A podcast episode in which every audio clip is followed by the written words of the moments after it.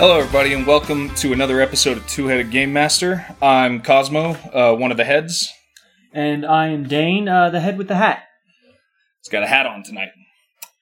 Uh, Two Headed Game Master is a podcast about writing, designing, running, and playing role playing games, where we discuss our favorite hobby, share our thoughts with you, and even play some games sometimes.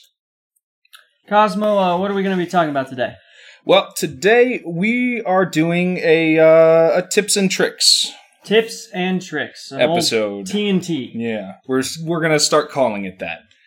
um, we're gonna be talking about running one shots as a game master, but nothing about this is bad for a player to hear or know as well.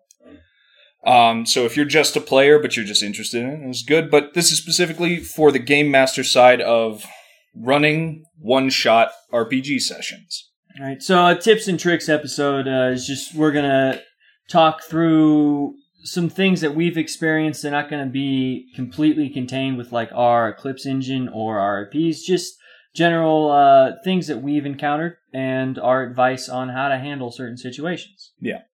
Um, and this, I think, is going to be a a major component of just what our show consists of going forward. This is something we want to do. Uh, helpful, kind of instructional material that anyone can engage with. And So- hopefully entertaining as well. Yeah. Uh, yeah. Always hope.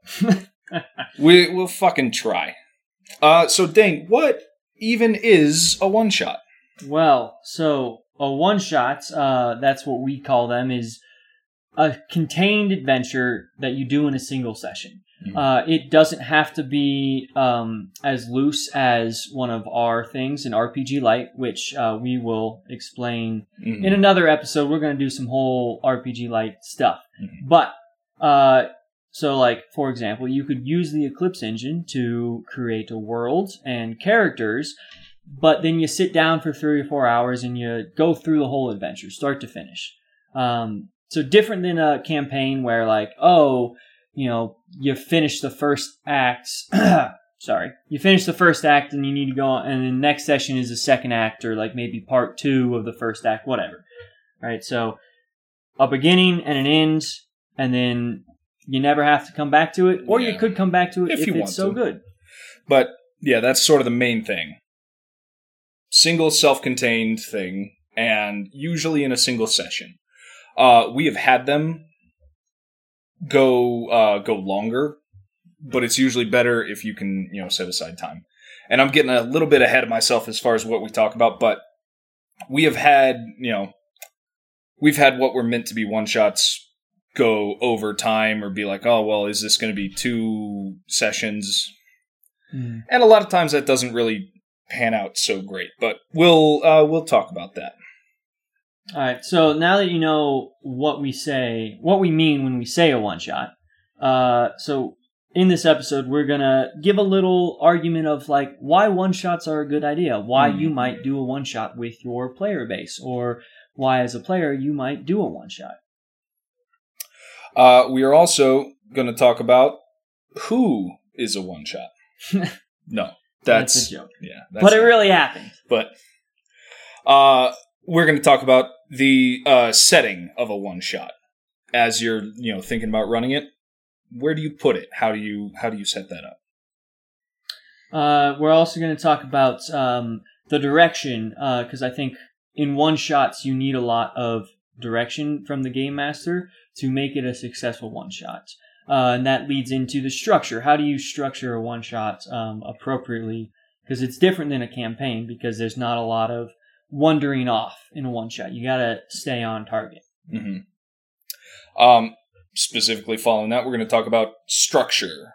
How do you, when you're writing it, or outlining it, or whatever it is that you do to prepare for running a session, um, how do you organize it? How do you structure it? How do you put the things that need to be there where they need to go? And of course, uh, encounters. Um, that could be combat or non-combat encounters. But all all role playing is basically made up of a series of different encounters. So we're going to talk about how that goes, or how to do that specifically for a one shot. And then, of course, endings, because uh, it's got to have an end, right? You're trying to wrap this up in a single, you know, maybe it's two hours, maybe it's four hours. Uh, that's kind of like the the good range there. Um, anything less than two hours seems a little rushed uh, in our experience, and Mhm. anything more than four hours could be split up into multiple sessions because it's hard to get people together for four hours. Um, scheduling conflicts and such. also an ending is one of the things that like really defines a one shot in a lot of ways because you can begin a um, you can begin a campaign whether it be you know some sort of open world sandbox or you know just something that you know is going to be a multi part thing uh, and you know you might not get all the way there you might not ever you might not ever get to a point where you're like engaging with whatever the end was supposed to be, or it might have changed, or Right. To- like sometimes use- a big long campaign doesn't end. To use a Torg example with no context at all, Hmm. uh, you might never kill the High Lords. Figure that one out. Look it up. suckers. all right. So let's uh, let's get started with making our case of why one shots are something a GM should have in their toolbox because they are fun. Um, Cosmo, why don't you Hmm. kick us off?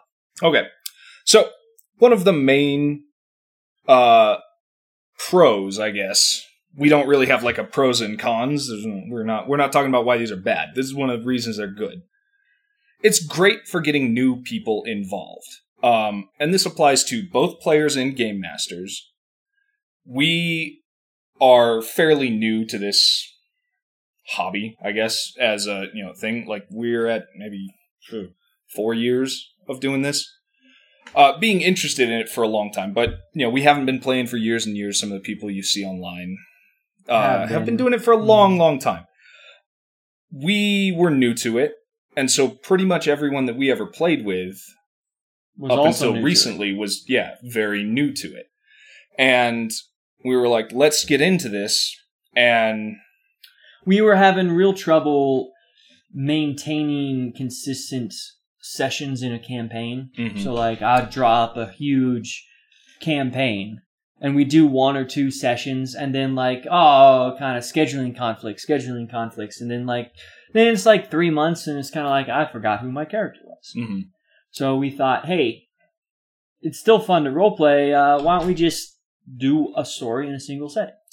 we also had a friend one specific example but i think it's you know it's helped out everybody um, we had a friend who was like interested that we were playing he's he lived with one of our friends who was playing with us at that time um, and he was like yes i'm very interested in all this but i don't know. I feel like i'm maybe not too i'm not creative enough to Continually run a character to to come up with something like for this and stick with this. And you know we were like well you should just try anyway. We're not you know judging anyone's fucking uh character creation or storytelling ability or anything. But um a one shot can be a great way to be like without the hobby seeming intimidating because i think it can in a lot of ways Yeah, especially for other like well for like D and D for example, lots of books hmm to read up on, lots of things to know, and like even creating your character is a whole ordeal.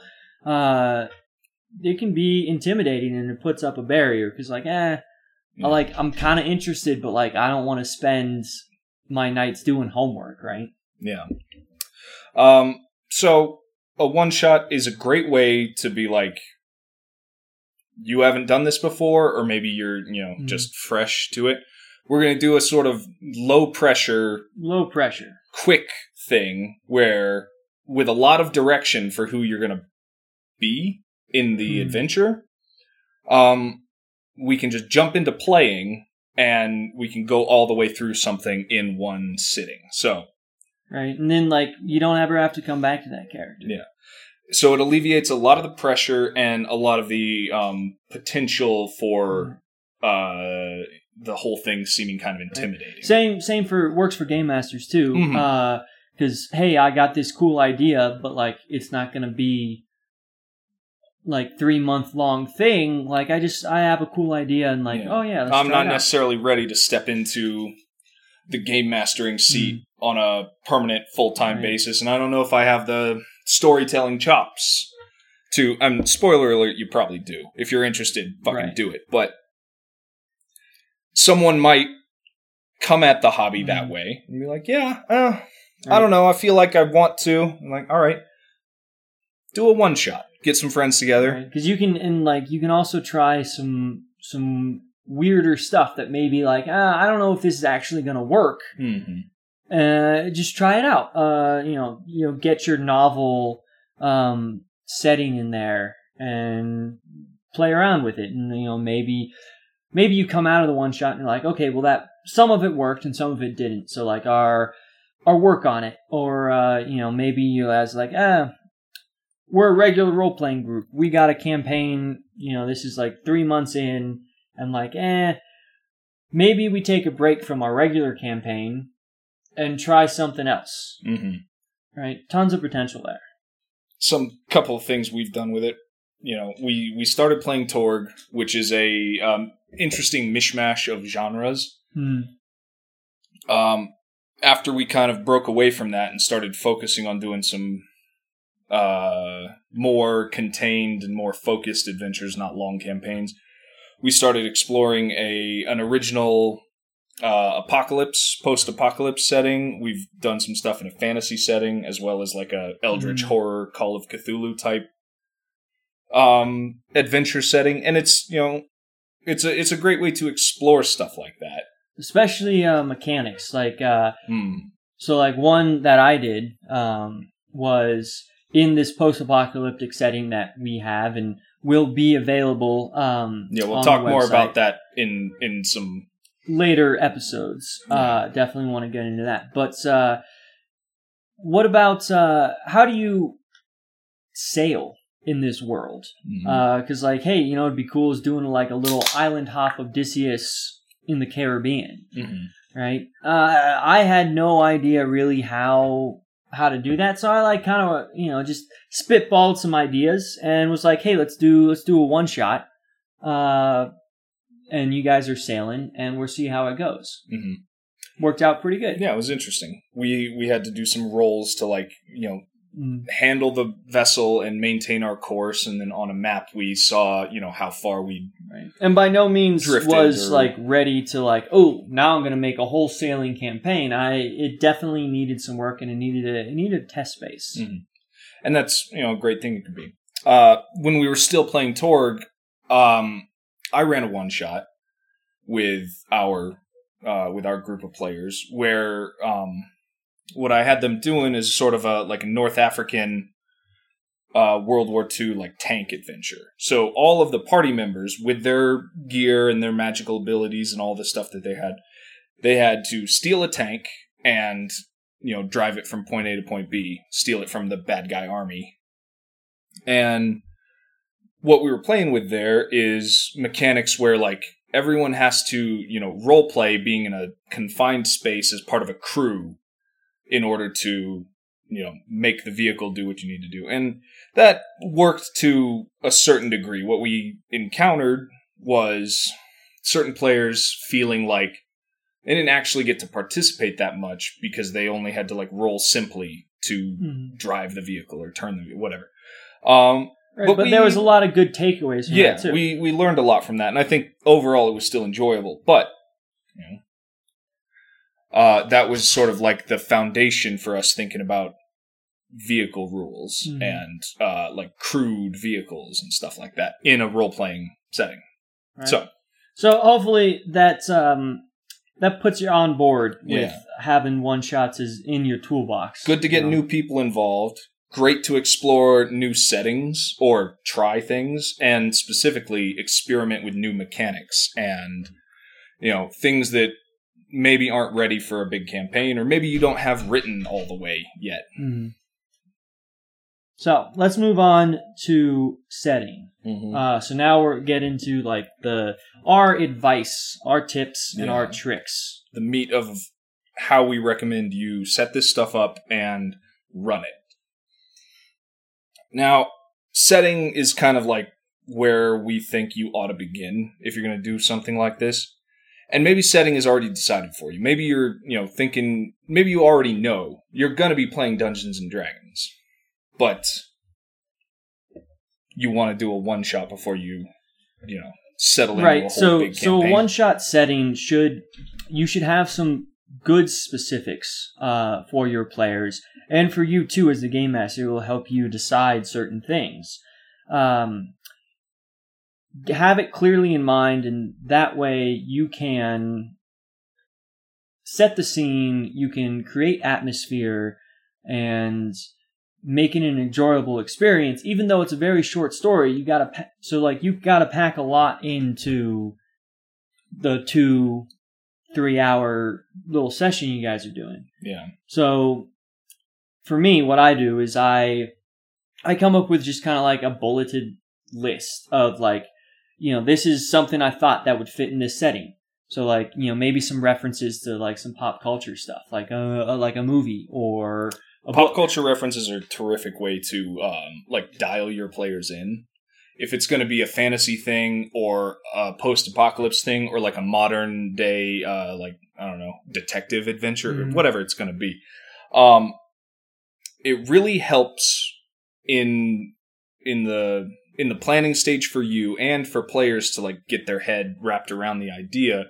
If you clearly tell them where and when this is going to be set and what that's going to entail. right what are the constraints um, for example uh, one of our friends and cosmo's younger brother Mm. is going to be running uh, something for us and we we had a we needed to know the constraints for character creation because it's very important character creation is very important in one shot and we'll get um well i guess we can get into it now so the setting really framing the setting helps develop good characters um we have some different way like you can do well we have done Mhm. two things. Uh, we have let players create their own characters Mhm.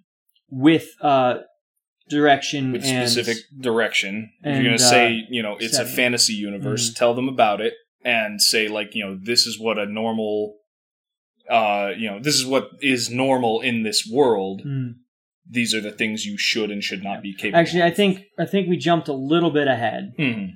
Let's talk more about the um, direction because we jumped right into characters. Yeah. We Let's. have, there is a thing that uh, I think is important to talk about. Um, so you got your setting. mhm. You got a clear idea of what that setting is. You got some pop culture references, maybe. Uh, just like you got your frame, Mhm. right? So you need some direction. Uh, a clear objective or goal works really well in one shot.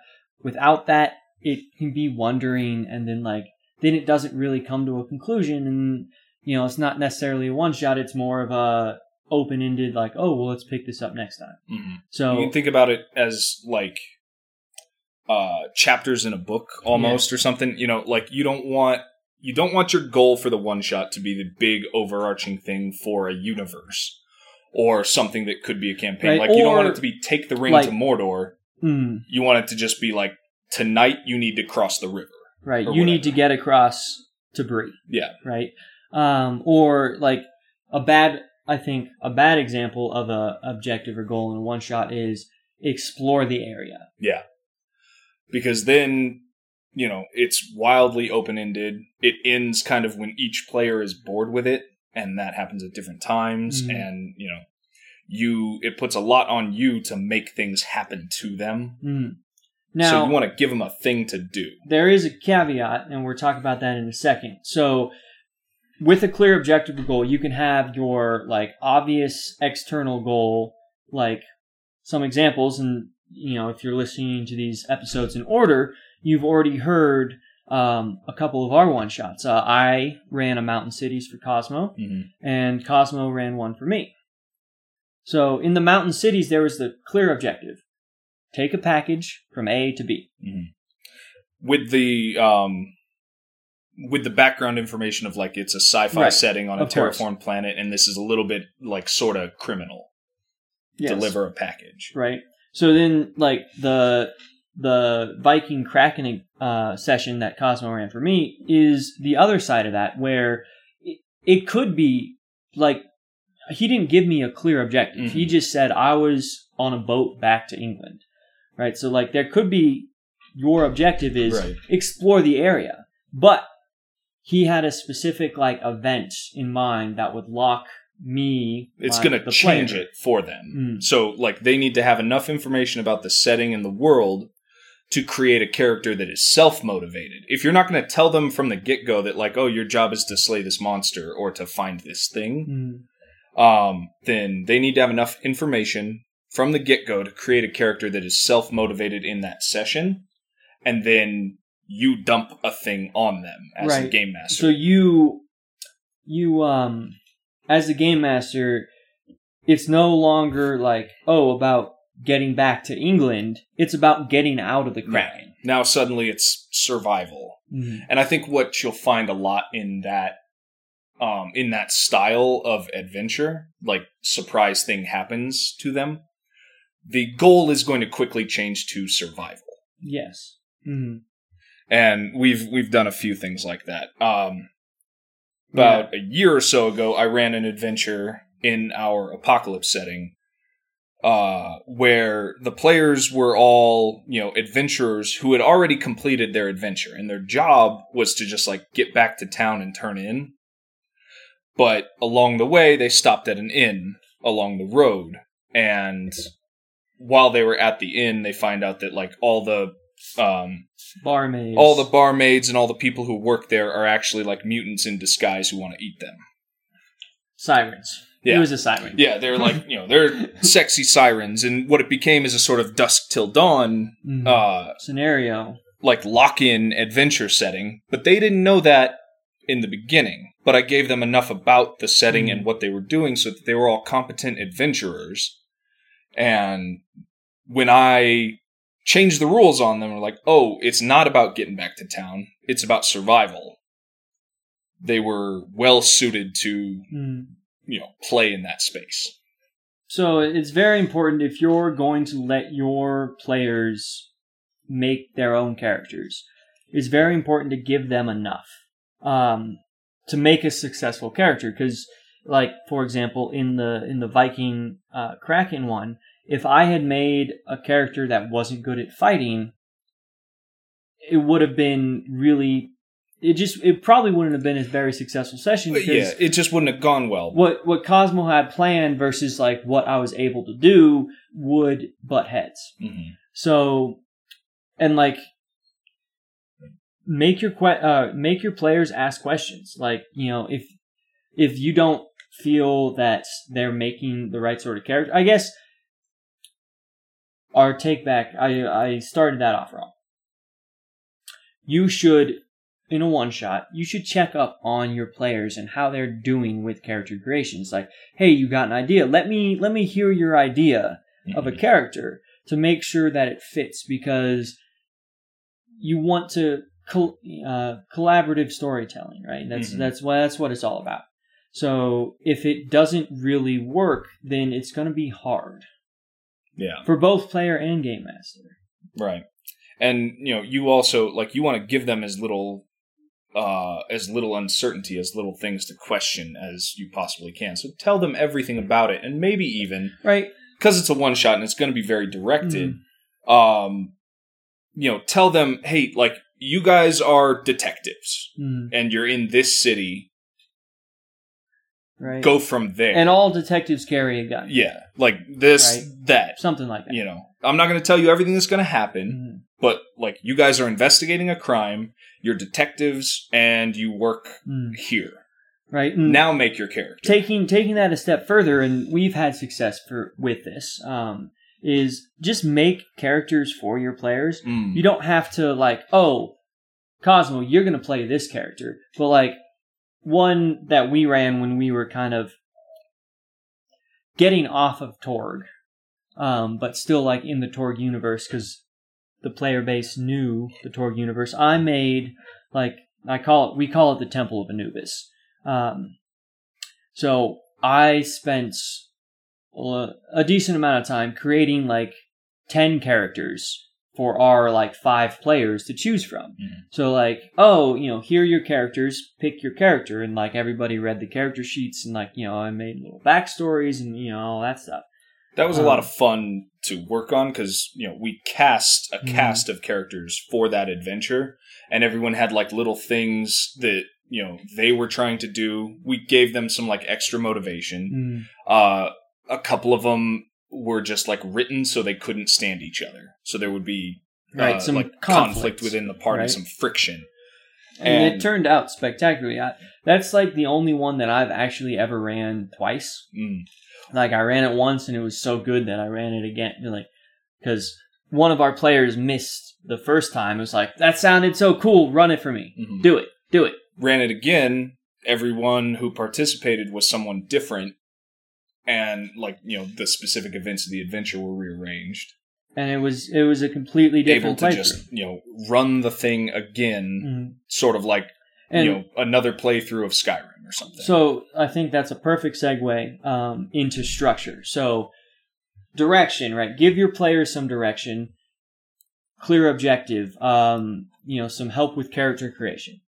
So how do you keep that tight story uh, with the structure? Because it's structured a little bit different. A one shot is structured a little bit different than a campaign hmm right? So, in Temple of Anubis, for example, there was a clear objective and goal. It was you guys have to go retrieve this artifact from this like temple pyramid thing, right?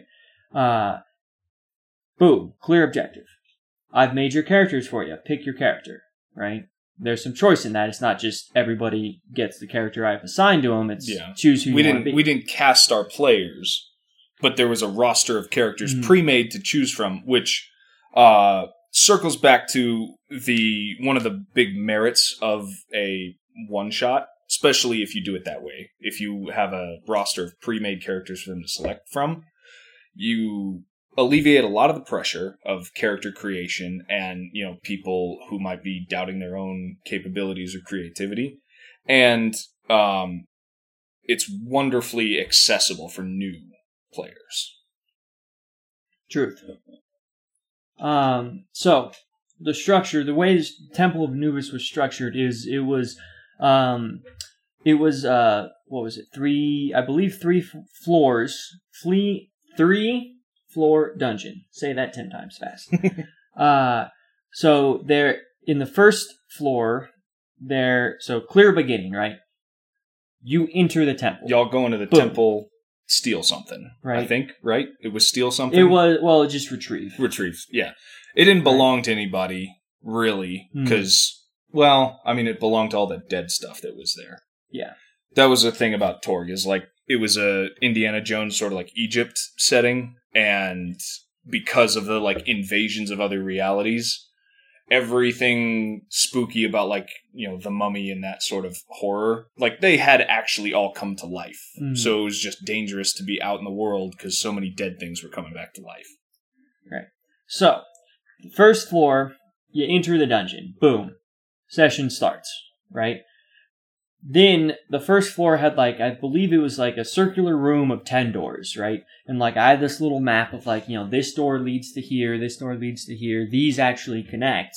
And like, you know, boom, boom, boom, right? So, the structure was a linear path because like you need to get to the second floor there's several ways you can get to the second floor, but you need to go to the second floor. And like, actually, what I had done is make a little combat out front, and then they get in to the temple, and then boom, explosion happens, cave in, you're stuck. like the mines of Right. Moria. So Now no, you have to do the no going out. You have to go through the dungeon.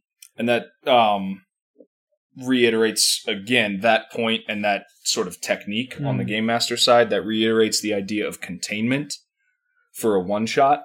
A one shot is not a place to you know give your players free reign or open world exploration. It's a place to move the story Right? forward. Like if there's a door that like, oh, you're in a hallway. There's three doors. You know what's behind two of them because you've planned for it, and like the third one is just I needed. You know, it sounds better when I say three doors, and they're like, we want to go through this door, the door that you haven't planned for. Can't get through that door, Mhm. no matter how hard you try. Oh well, I tried to lock pick it. Lock can't be picked. or they do pick it and you just kind of like improv it. Put the thing that they need to get to Hmm. behind whatever Right. door they do So open. you know, if you're we we stopped. We didn't.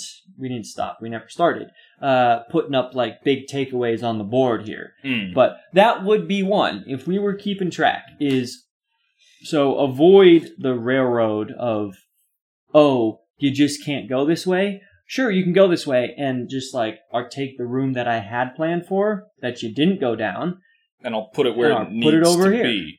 Because you are doing a one shot, not a huge campaign with a ton of so like not a lot of back backtracking. Yeah. Like or time to just like waste Mm. exploring on the you know the off chance that there's something worth finding or you know just because they're interested in something Right. that you maybe didn't flush out very well. Because because uh you know as much as it sucks for us and hopefully sucks for hopefully it sucks for everybody else because then we're not alone. Yeah But, like- not terrible at this. you know our players have their own lives so they can't spend because we're all adults now we're not teenagers or younger uh does kind of suck we didn't get They have their own- like 13 right but i had a lot more time to build dungeons and Right. shit write stupid stories we can spend all saturday playing now we can't spend all saturday playing because like Yeah, chores everyone's got stuff to do house and pets and girlfriends and boyfriends and such and such. Um, so players have their limits of one time commitments and two just kind of attention span, yeah right? So like one shots are not built for exploring. One shots are built to tell a contained story. hmm So and to move like from point to point. Yes, and that will probably you know like circling back we're talking about structure we're talking about containment. It will probably feel pretty linear to you running it. Yes, but use all the tools that you have to make it not seem linear. Give Mhm. them you know an opportunity to explore in a room Mhm. but don't give them you know free reign to just like wander let them explore for a little bit and Right. signpost the way forward or And make then, something you know, chase them big you know big thing put it on the board is if something to move the story to move the story forward needs to like be found or talked about or discovered don't put it behind a, a roll Yeah, don't put it behind a dice roll. Say like, Well, "Hey, you and actually notice it." i take that back immediately you can put it behind a dice roll but make the dice roll like a zero the difficulty is zero so no Yeah, matter what sort of like get a a a, a fake dice roll. yes Um, and like sure you'd be know like, oh, oh, if they roll a one, all right. Well, you didn't see anything. Does anyone else want to try? Right. But there needs to be there needs to be forward progression in a Mm. one shot because it is small and Right. it is just the one thing. right so like remember the the detective uh, story i tried to do in torg I do. I don't think they do. They don't, but I was pointing at you, not Yeah. pointing at them, because I can't. Because like we love you, but we can't see. we can you. point at the microphone. Yeah. All right. From now on, we point at the microphone. I pointed Anyways. at the computer. Anyways, uh, so I tried to run a detective story, a case, um, in the Torg universe, um, in the same like Nile uh, Empire realm, Mhm. like the pulp Indiana Jones. Uh, but I and it was supposed to be a one shot, you know, one session, and then they they break the case, you know, they they figure out the case or whatever. Uh, it did not go super well because like I put in all these, I did a lot of work on it. I did my homework. I had all these like clues and like things that they needed to find, and they all had their difficulties. And then like, you know what happened is like the first room they investigate, they're all rolling rolling double. Uh, they're all rolling single digits, and like they're not beating any of the difficulties to find like the clues or whatever. And like, oh well, that's just how you rolled. So like, what do you do now? And then it just turned into like kind of just a shit show where they're like, we don't know. And then like I kind of like forced it, and then like there was a time constraint because we were running over time, and I like forced an ending. Anyways, they did not successfully. You didn't solve the mystery. They didn't solve the mystery, and they had to leave town because they were framed for the murder or something like that. I can't exactly remember how it. I think we abducted uh, a constable from Yeah. like the city guard, and we we tried to like pin it on him or something because we weren't. Because they didn't find the clues. Which, uh, like, to be fair, that's really were- cool. It's cool that stuff can spin out of control that way. right? Yeah. Um, but and we can talk about that in Indians. yeah, But anyways, so like I didn't I didn't follow. Well, that was that was uh, years ago. So now I know better. Um, direction. Give them some direction. Mhm. All right. So there's what we had to say about structure. Anything more to say about structure? Um, I think you know, big. If we're reading back the board, I think that was about it. Like the the main thing is to just like use all your improvisational techniques, rearrange encounters, and we're we're about to talk about Encounters. like what sort of encounters, but like put what needs to happen where it needs to be, Mm, and kind of just like scooch things along all the ways that you can without making it feel like a railroad as much as possible. And don't ever like take player agents and be like, well, you decide to go this way. Don't Right. don't do that. that's that's a bad. it's got to come from it's got to come from your players. Which you, and like, well, not necessarily that. Like, if you want them to go left, Mhm. fork in the road, left or right, and you want them to go left, instead of saying you guys go left, say, oh, you start down the right path, cave in. Mhm. Now there's only one way to go, right. So you're you know and then like you know maybe assess some damage because that like- still came from trap. your players and your players are like, "Oh, well, we made a wrong decision Yes. there." Mhm. and you know that enforces the idea that they are free to make decisions and make mistakes make mistakes and tell the story their way. you know tell their story in your adventure um but you keep it going in the right direction Right. So, uh, encounters are a great way to do that because, like we talked about, role playing game is just made of a series of encounters. Encounters does not mean combat. often no does i mean Yes. usually i don't know a ton of role there are there are a few that are specifically designed to like not do combat but Mhm. pretty much we're all playing adventurers in one setting or another Well, and, And- so like when when I say encounter, I am when we when Mhm. we say encounter, we're talking more.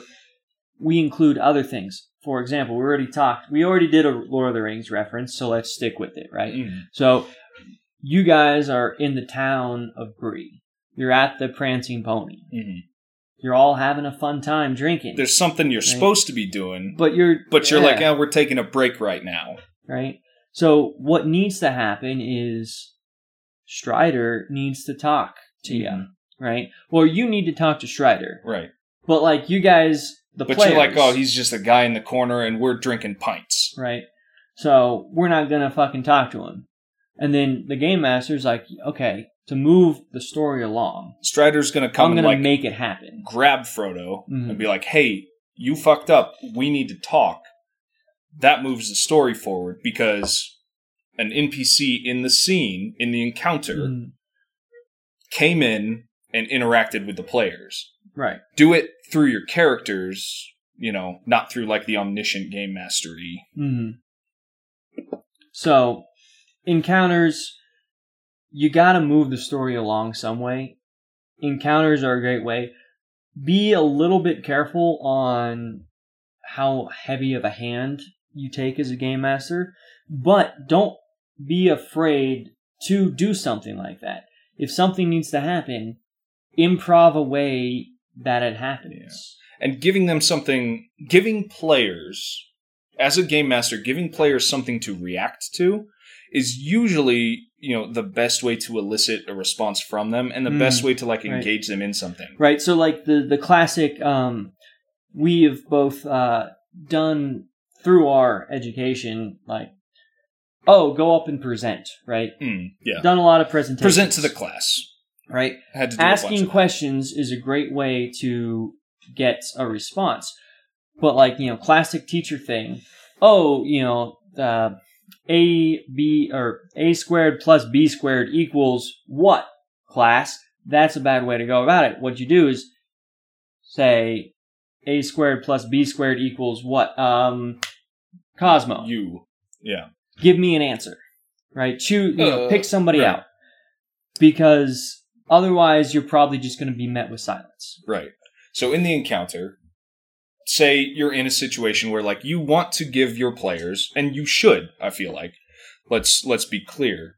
Um, a one shot shouldn't be a uh, I don't know. It shouldn't be like a, a water park ride where you just go down the slide and get to the end. Sure. Or at least it shouldn't feel like that to your players. So you should give them that moment where they're at the tavern and they can take a load off. But you don't want them to stay there forever. Mm. And at Well, so- some point, you need to refocus them on the idea that, like, there is a job they're supposed to be doing and a story that needs to move forward. And a great way to do that is to send an NPC or something into that Mhm. situation and engage one of the characters directly and be like, hey, let's talk about this, or come with me, or I'm going to make you, or whatever.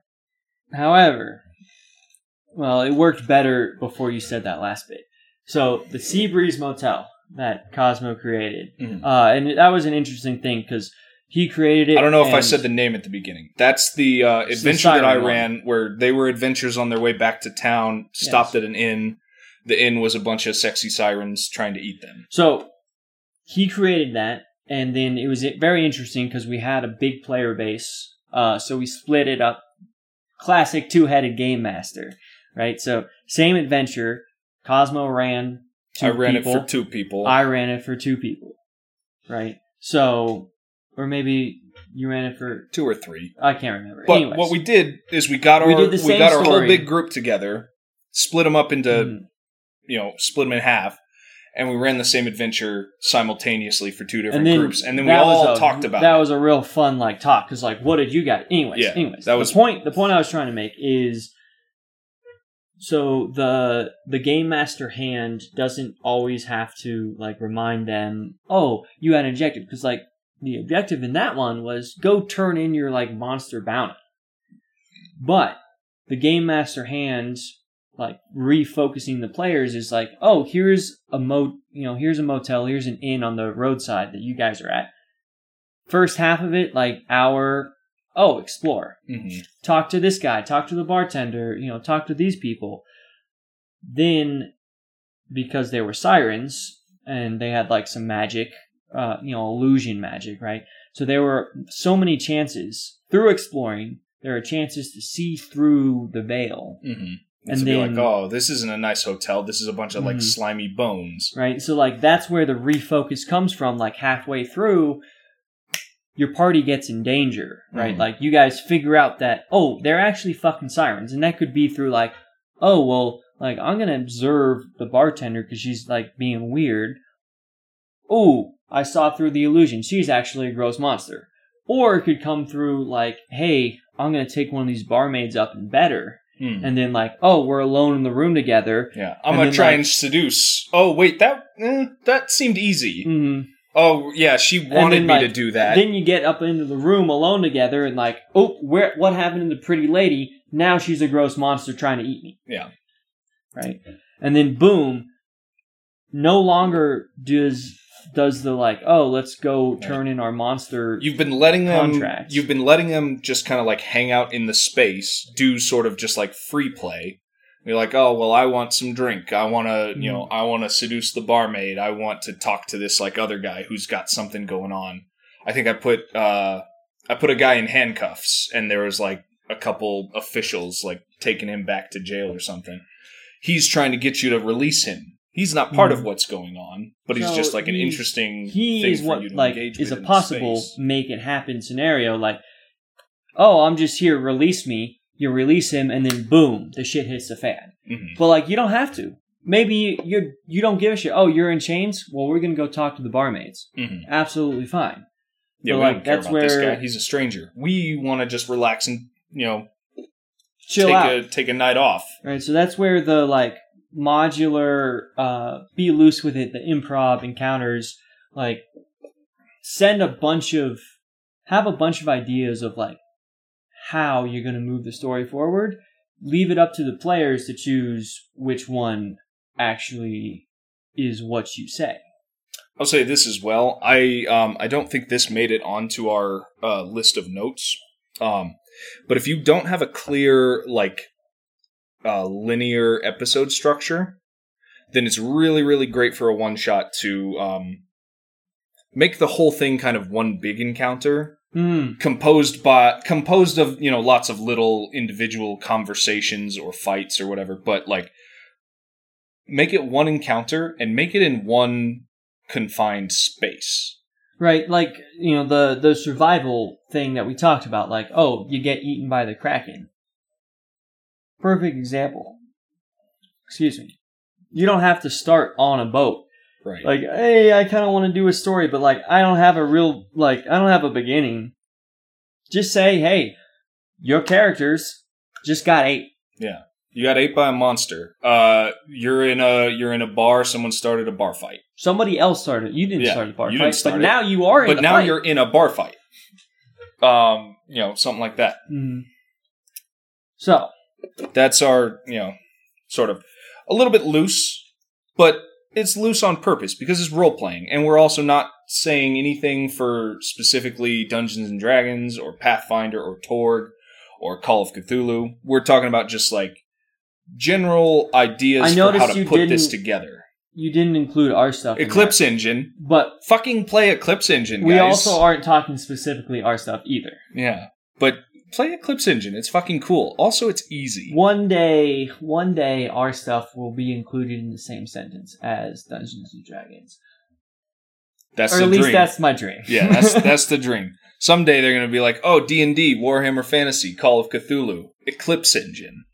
Anyways, all right. So, uh, yes, that's that's what we have to say about encounters. So, end of the episode is also talking about endings. Yeah. How do you bring it all together? Right? How do you bring your setting, your direction, your structure, and the encounters in those to an end, to a close? Mm-hmm. Satisfying. Well, Well, we have a few things. Our first thing is with a with a one shot, you do want to start with a clear goal. And you want to make that clear to the players, either from the get go or from the, like the first encounter. If they get eaten by the Kraken, now their goal is to survive. Or you are whatever you are, and this is your job in this adventure.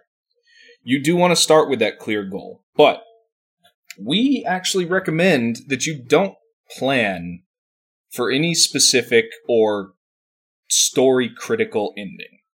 We well, instead, so maybe maybe bring it back Hmm. a couple some extreme um, that was kind of extreme is what i'm trying to say Okay. so what we recommend is don't be set into one ending like oh yeah they okay they find they find the key they get through the door they find the magic sword that beats the monster let's say that right that's better. Um, don't be married to anything. yes Don't plan for any one ending. Entertain possibilities as they develop, and let the players decide the ending through their actions as players. So you can have a clear ending in mind. You you fight the monster at the end of the dungeon. Mhm. That's a clear ending. Now, did the players find the gold key that gets them through the door with the magic sword that beats the monster? Eh, Maybe up not. to the players, yeah. right? So they still have to fight that monster, and if they didn't do those steps, maybe they die. Yeah. They all die. And that's That that should be a that's the sub point of this. Allow for the quest to fail. Mhm. Allow for players to die. One shot is a great way to experience that Mhm. without a ton of consequence. And also allow for like PvP. Allow for them to like Right. betray each other. Maybe even plant the seeds of that early Mhm. on. right and so like okay here's here's a great example of this kind of this kind of stuff uh you guys are running a campaign and like it's going pretty good but like it's the second session of the campaign and your players are feeling a little invincible and they do some stuff that like you know you roll as the game master and like actually they they would die right here but like oh it's so early that like i don't want to kill them Mhm. okay And also maybe you're worried that, you know, did you overbalance or did Mhm. you off did you Right. unbalance the encounter? right? So you know, all right, you fudge that as the game master, like okay, you survived, but just barely, Mhm. right? And then like the next session, like say you're playing like a high fantasy thing, the next session, the beginning of the session, this is where the one shot comes in. Is like, oh, a magic man blows dust in your face, all the players' face, hmm and they go into a dream sequence. Yeah. Now you wake up in like a spooky castle and you gotta kill each other. but they learn how easy it is to die and they're like oh I'm gonna play a little more safely. Mhm. Good thing because like they don't necessarily know it's a dream, but like oh we all are we're all are dead, right, Game Master? Fun fact, it was actually a dream, so you're Yeah. still alive. But Now you wake up at camp and that guy just robbed you or whatever. Mhm. But you learned a bunch of lessons. mm, That's a you know a whole other aside, maybe Yeah. a whole other topic about Probably. how you can fit one shots into a uh, a bigger narrative. anyways, But But so they can die. Uh, I think one shots are a great way to experience player death um, because uh, it's just a one shot. Nobody cares, right? Yeah. Um, the other thing about endings, well, the next thing we have a couple more things. We do. Uh, but the next thing about endings is play up to the ending and then end it. Um, you see this a lot in video games, and this is maybe one of the places where like pen and paper should steal from video games and not try and you know like be its separate thing. It is you know keep the goal in mind and play up to that goal. However, you know, if they fail, if they succeed, whatever happens, play up to that and then call that the end of the adventure. It's not worth your time usually to like return to town or to, Mhm. you know, play the aftermath of, you know, um Right. Well, so really, so like, uh, and I guess we kind of actually kind of breeze through it, but so like the beginning of the session of this one shot should be a lot. Well, should be. We've had success. Yeah. In like a little narrative and like, oh, talking about like, say you're in a dungeon, talking about how dark and wet and spooky the dungeon is. and that's just, you know, great writing advice and great Mm. done or game mastering advice anyway, you know, be descriptive. Right. So like Paint the oh, picture. the ending of this dungeon is fight the big monster at the end. So when they come into the room that's where the big monster is, be like, okay, do you guys enter the next room? Players are like, yes, we do. Game master's like, okay, well, you enter the room and it's dark. And then like, then you hear some rustling and you guys are like, what's that?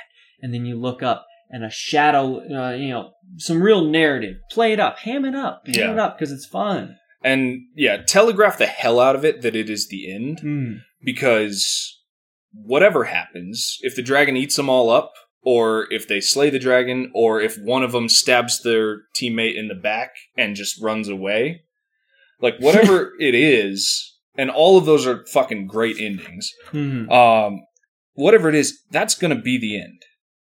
There, there's Yeah. no reason. Uh, one of my favorite games is Darkest Dungeon, and if you're not familiar, it's a uh, running a party through roguelike dungeon runs, and then you return back to town, kind of lick your wounds, count your loot, and then you go back into the dungeon. Mhm. You don't play returning to the dungeon. Once you've accomplished the goal of whatever run you set out on, Mhm. you just click the button, you count up your gold, and you're back in town. Right.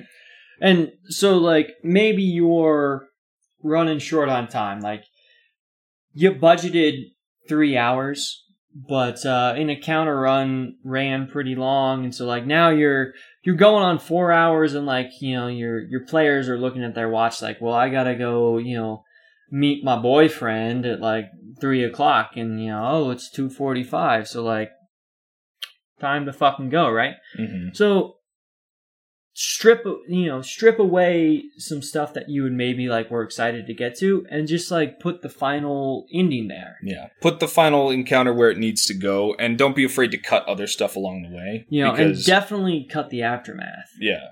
Just Right, like like- say what happens. There's right you can give a five minute summary about like you return to town all triumphant and like the townspeople roar when you come out of the dungeon with the head of the monster under your arm and like drinks all around right Mhm. Like, you know, that's just like five minutes of talking and then everybody feels real happy. Or, you know, in our experience, everybody feels real happy. yeah. But you know, Not because it was a good dungeon, but because we drugged their drinks. All right, here we go. Woo! well, we fucking didn't. No, uh, do never, never, never spike somebody's drinks. Uh, public service announcement. That's bad. Well, if you have to, if you have to spike their drinks uh, to get them to enjoy your dungeon, maybe this isn't a hobby for you.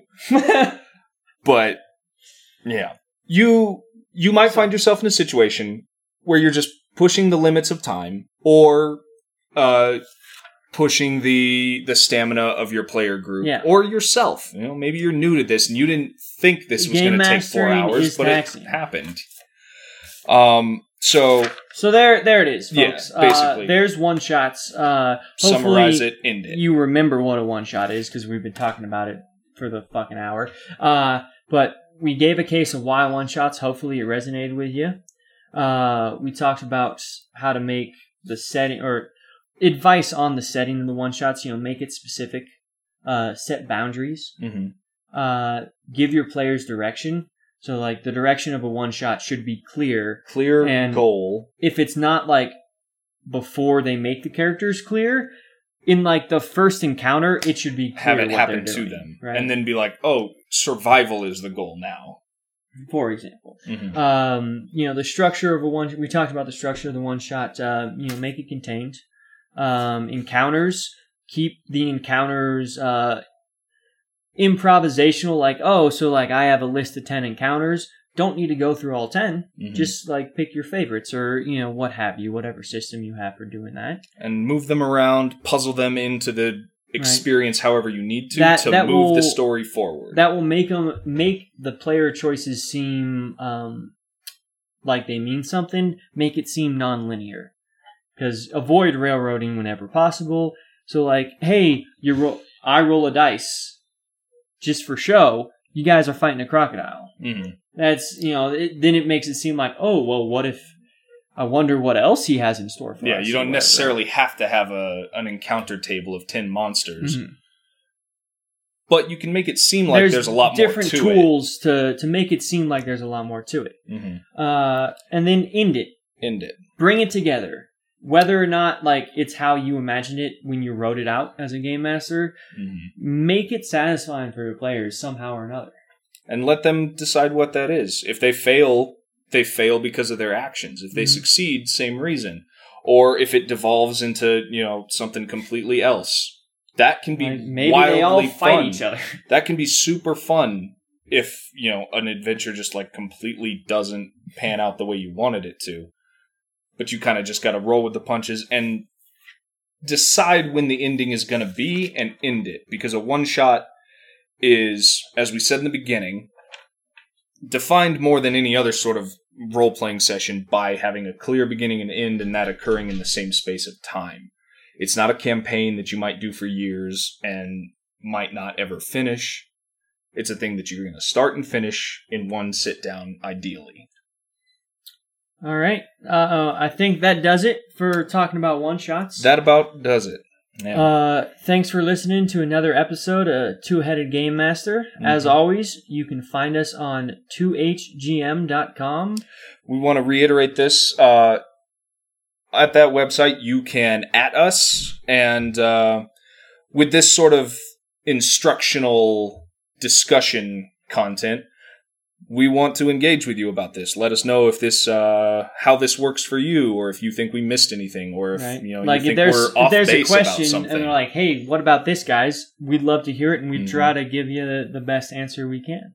As well, um, on 2hgm.com is the Eclipse engine along with a character sheet, and eventually there will be some more products up there as well. But right now, our game engine is up there for free, available for Oh, download. Game engine always going to be free. Yeah, and that's going to be free forever. That's but um, we might put some other stuff up there in the future. Some of our original settings and whatnot. Yeah. Uh, also on our website, 2hgm.com, is our Patreon link. Uh, go support us if you think we're worth supporting. We do. Hmm.